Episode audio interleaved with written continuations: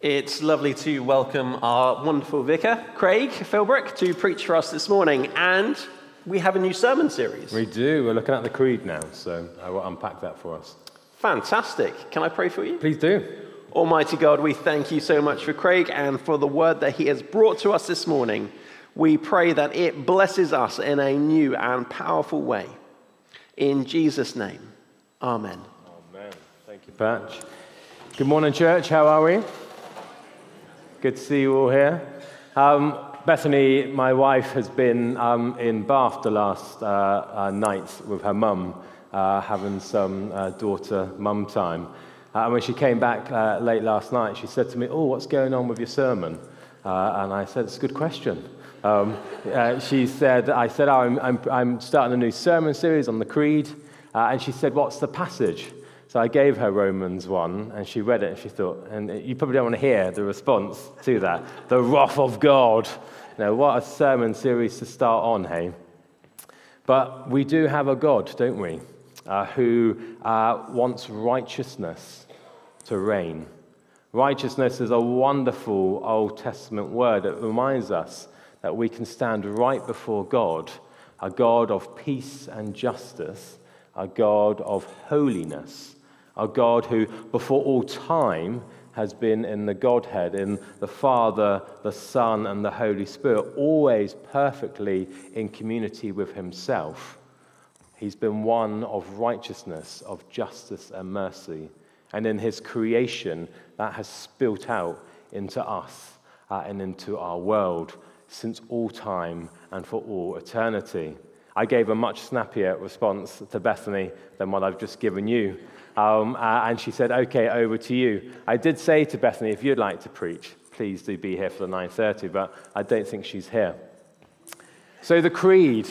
The creed is a fabulous, fundamental text to us as Christians. We were praying at the beginning, uh, uh, before the service, that we, uh, as we always do, five minutes before nine, as we pray God's blessing over the whole day, we were praying uh, for the new sermon series. Uh, and I was saying to the team there that the creed, if you like, is the kind of ingredients on the back of a Christian. If you were to turn a Christian around and, and to, you know, to lift up a t shirt, I recommend you don't do this. Um, you know, hopefully, somewhere there would be a little patch uh, that will say, This is what I believe.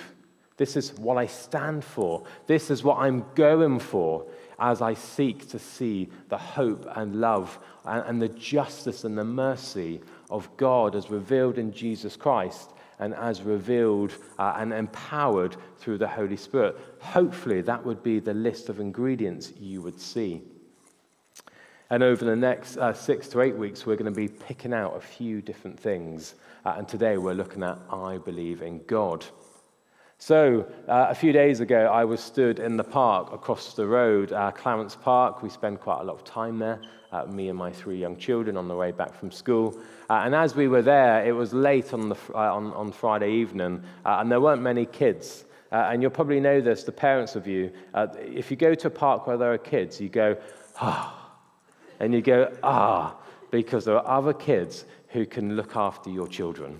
You know, that's the hope, isn't it? That's the dream. So we headed to this park, and there were no children. So we thought, okay, I'll step up, I'll play a bit, I'll do the swings. You know, I'll try to make sure you don't fall off and have to go to A and E. That's the least play, the least favorite place to go to on a Friday night. Uh, and then, thankfully, praise God, another family arrived uh, a dad and his daughter, who was the same age as Florence, uh, my eight year old. Uh, and I always say to Florence, I think that person wants to be your friend. Uh, and she looks to me and she goes, Oh, I'm not sure she does want to be my friend. And I say, Well, go and ask. Uh, and she goes over and says, Hi, I'm Florence. Do you want to play? And, you know, 99% of the time they say, Yes, let's play. So they go off and play, and then that leaves me and the dad kind of, you know, I'm here uh, and he's here, and we're looking at each other thinking, are we going to make the investment to talk to each other, or are we just going to pretend that they're not there? Anyway, we decided to make the investment, uh, and uh, he starts talking to me, uh, and I start talking to him, uh, and we talk about our kids. Uh, I ask him why he's here, and he tells me that he's just flown in um, from Berlin uh, because his dad died. uh, and he's coming uh, for the funeral, uh, and he's coming to see the family. Uh, half the family are back home, um, but he's here um, because he's coming to say goodbye to dad. And as we talk, um, I try and make sure, um, right into the last moment, I tell people what I do.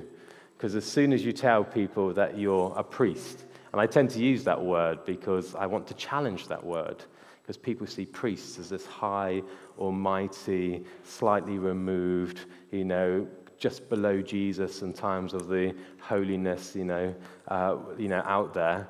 Whereas actually, I want to show priests, uh, tell people that priests, you know, we bleed and we're human. You know, yes, we've signed up for something. Yes, we've taken vows. But just like you guys, we're trying to chase down Jesus each day and to show him and to know him uh, and to, to offer him to our communities.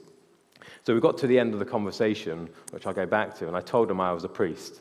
And yes, our conversation changed very quickly when he realized that he was talking to a man of the cloth, as some people would say.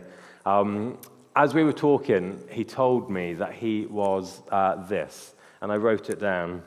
Uh, he said, uh, I'm a staunch atheist, and it's an awful conclusion to get to.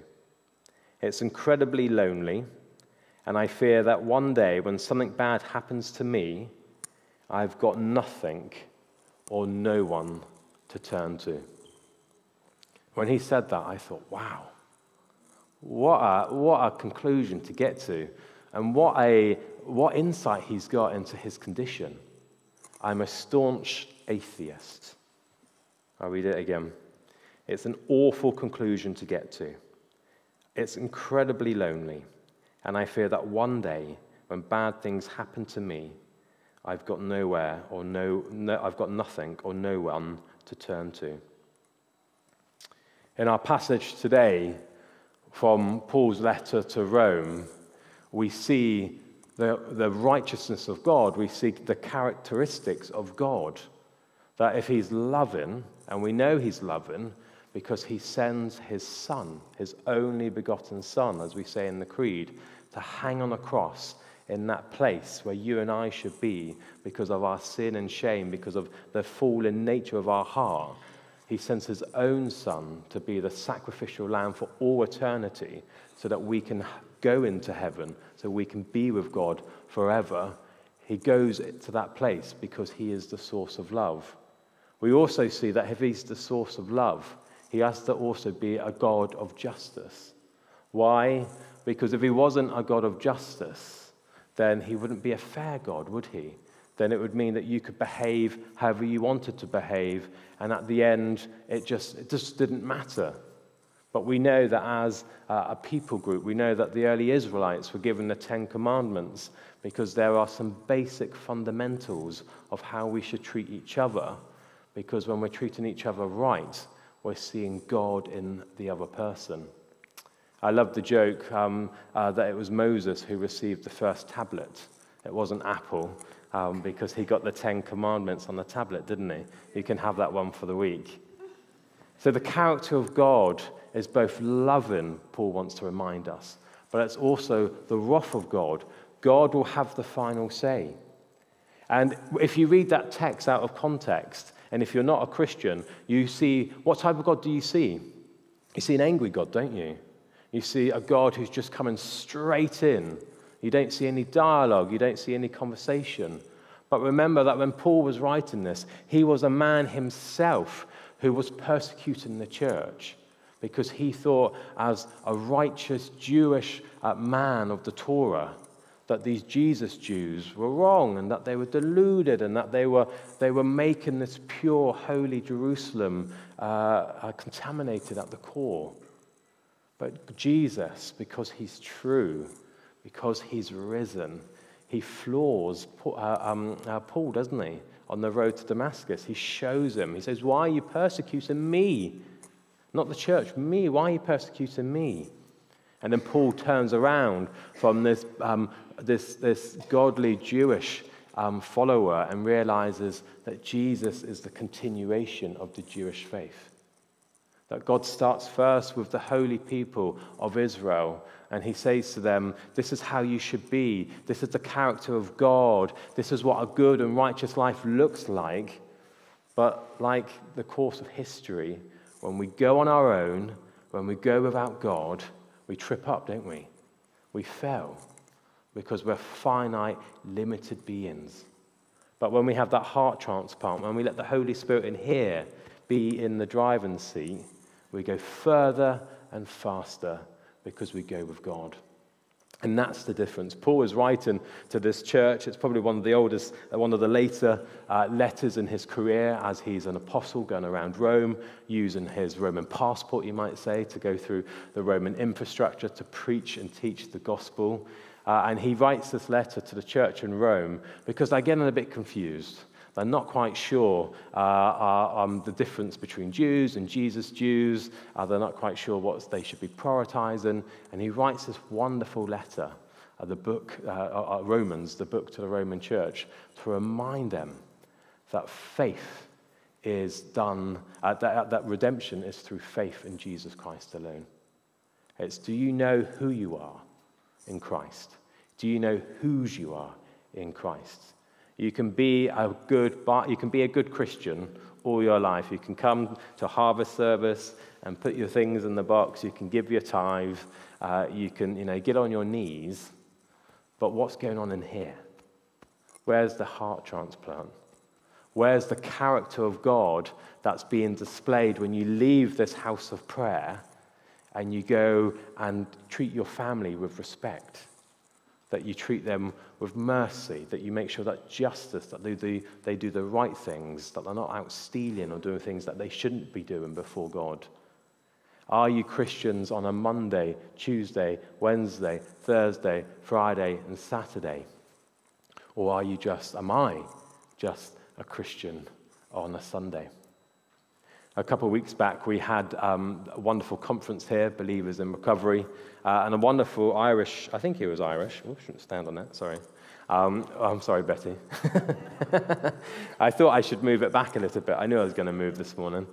We had an, a wonderful Irish chap here um, called Shane, uh, and uh, he was given his testimony, and he said this wonderful thing. He said, um, As a Christian, I often sit in the driving seat and I sit there and I put Jesus and I say, You're a passenger, that's fine, but I, my hands are on the wheel. I'm going to choose the gears, how fast, how slow we go, if we turn left or right, etc., etc. And he says, He does that and he gets a little, a little way. Um, but when he goes further, when he goes deeper with God, when he has the peace of God, those characters that we see uh, in, in, in, in the epistles to the Romans, he realizes he's not driving the car anymore.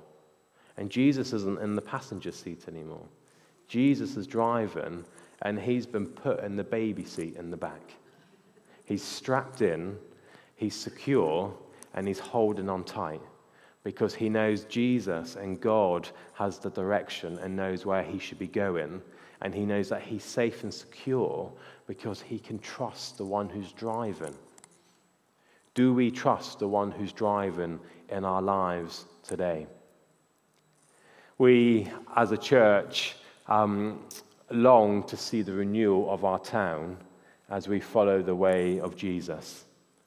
We believe that our golden days, our glory days, are ahead of us, not just behind us.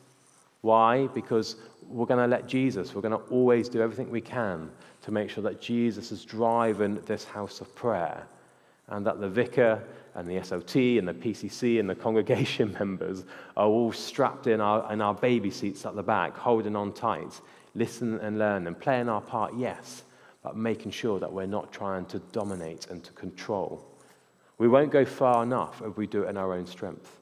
We won't think out of the box big enough if we limit it to our own creative thinking. We won't be able to come up with the creative solutions that our town needs us to do as we try to do three things if we do it by ourselves.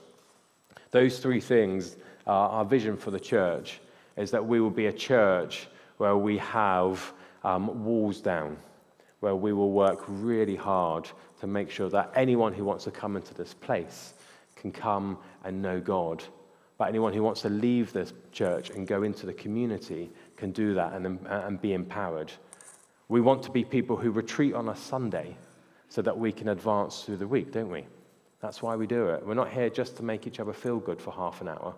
We're here to encourage each other, to call things out, to challenge, to show those characters of God. Sometimes the wrath of God, you know, I want to see the wrath of God against Putin.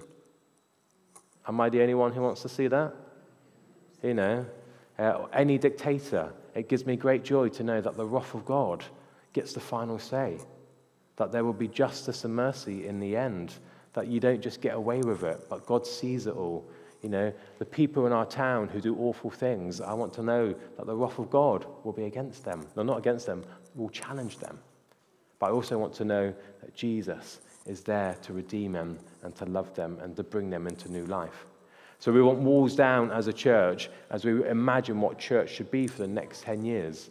We want to have roots down as a church. We want to be a church that goes, uh, that makes disciples. Paul was a disciple. It's why he wrote the letters. It's, you know, when, he, when he was hearing about the issues in Rome, he could have just ignored them. He could have just said, actually, I'll get somebody else to send a letter, or I'll just ignore it. But he was invested. The churches in Rome mattered. We matter. And as we matter to play our part in the mission and ministry of Jesus in the next 10 years in this place, we need to have roots down church so that we can be disciples who make disciples who make disciples. It's disciples, people who know Jesus every day, know they're loved by Jesus every day, who will transform our town and our villages and our places of work, wherever He will have us. We can stand here and wave and clap and do whatever we want, and that's all helpful. But if we're not a disciple, we're not a follower of Jesus, then we're not going to get very far. And the third thing we want to be is we want to build, we want to be master builders. We want to be people who build bridges out into the community. We don't want just to be saying to people, you've got to come here to know Jesus. We want to show Jesus in the streets, you know, in the, in the tough places, in those shades of grey and darkness where the enemy and where you know, other powers have taken a stronghold, where Jesus isn't king, and we want to go and say, Jesus is king, Jesus is Lord. So, those are the three things we're going for uh, in the next uh, few months and years roots down, walls down, bridges out. So, this week, where are we before God? Where are we showing the character of God? Which situation, as I've been speaking, uh, and you've either been napping or listening, where has God said to you, show the character of God? Which situation do you need to bring back to the Lord and say, we need to see the righteous uh, uh, anger or the righteous joy of God on it? Remember that God will have the final say. Remember that God will be merciful, but he will also have justice. It's both and. God will have the final say. So today, as we have a moment of uh, quietness, bring to God that situation, that person. It may be historical, it may be really current. God knows it and He wants to bless it. So let's bring that before God now. Amen.